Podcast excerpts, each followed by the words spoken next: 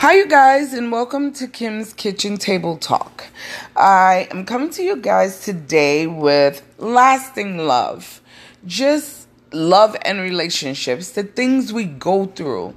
I mean, if it wasn't enough of all the things that you had to go through, then here comes COVID season and it just changes our whole world. So I'm to um, push that title a little to the side and say, relationships love lasting during COVID because it's like you really know who you're with now. You have to see them every day, you have to quarantine with them. And it's just that if you know, and all of us has been through it, or once in our life had a toxic relationship, if you know that is the, the relationship is toxic, the first thing that I would do is make your escape plan. Make a plan to say, I'm not going back, I'm not looking back, I'm going to keep going forward. And also, think of yourself and your happiness first. That's what I would say. And your safe and well being. Um, that's very important. Uh, and and I just had a couple of words of wisdom about you know love and lasting love. And, and when I look at my Bible, because I do go to my scriptures every day and I read. So this is from Chronicles 16:34 and it says, "Give thanks to the Lord for he is good. His love endures forever."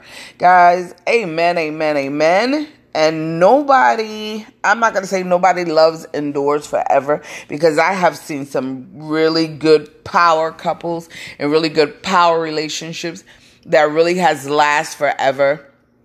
I mean, being in a medical industry, I have even seen relationships where the couple have been together for 50 years and 60 years and one or the other passes away and there is a such thing as true heartbreak. And a husband heart just breaks and he passes away shortly after. You ever heard of that, guys? I have. I call that heartbreak on a medical level and on a relationship level. That's real heartbreak to me. Um, when your boyfriend leaves you or your girlfriend leaves you, that is heartbreak. But there's nothing like losing a loved one that you've been married to for 60 and 70 years that that's the that's the ultimate heartbreak. So i'm just gonna um give you some words of wisdom. Um kim's kitchen listeners romantic relationships come and go. We all know that. People can be in love one day and then the next they don't even know you. They're out. When love is approached selfishly relationships are abandoned when there's no longer a benefit. Isn't that something, guys? I mean, you're going to abandon a relationship because it's not beneficial to you? I never knew that.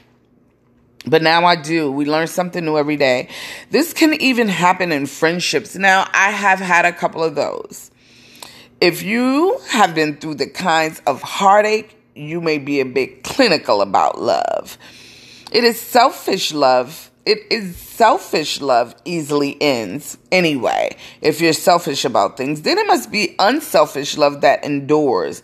We know from the scripture that Jesus was the ultimate example of selfishness. Jesus sacrificed his, sacrificed his life on the cross because of his great love for us. This is love that gives preference to others and always seeks their best. Do you need to be reminded that God's love for you is enduring? He is good and therefore his love is for you is pure and unfailing. That's right. That's my God. That's my man. That's my husband. That's my brother. That's my father. That man up above is everything to me and I put him first in all. So I'm going to let you um guys go with a little prayer. Lord, I thank you. Thank you, Lord.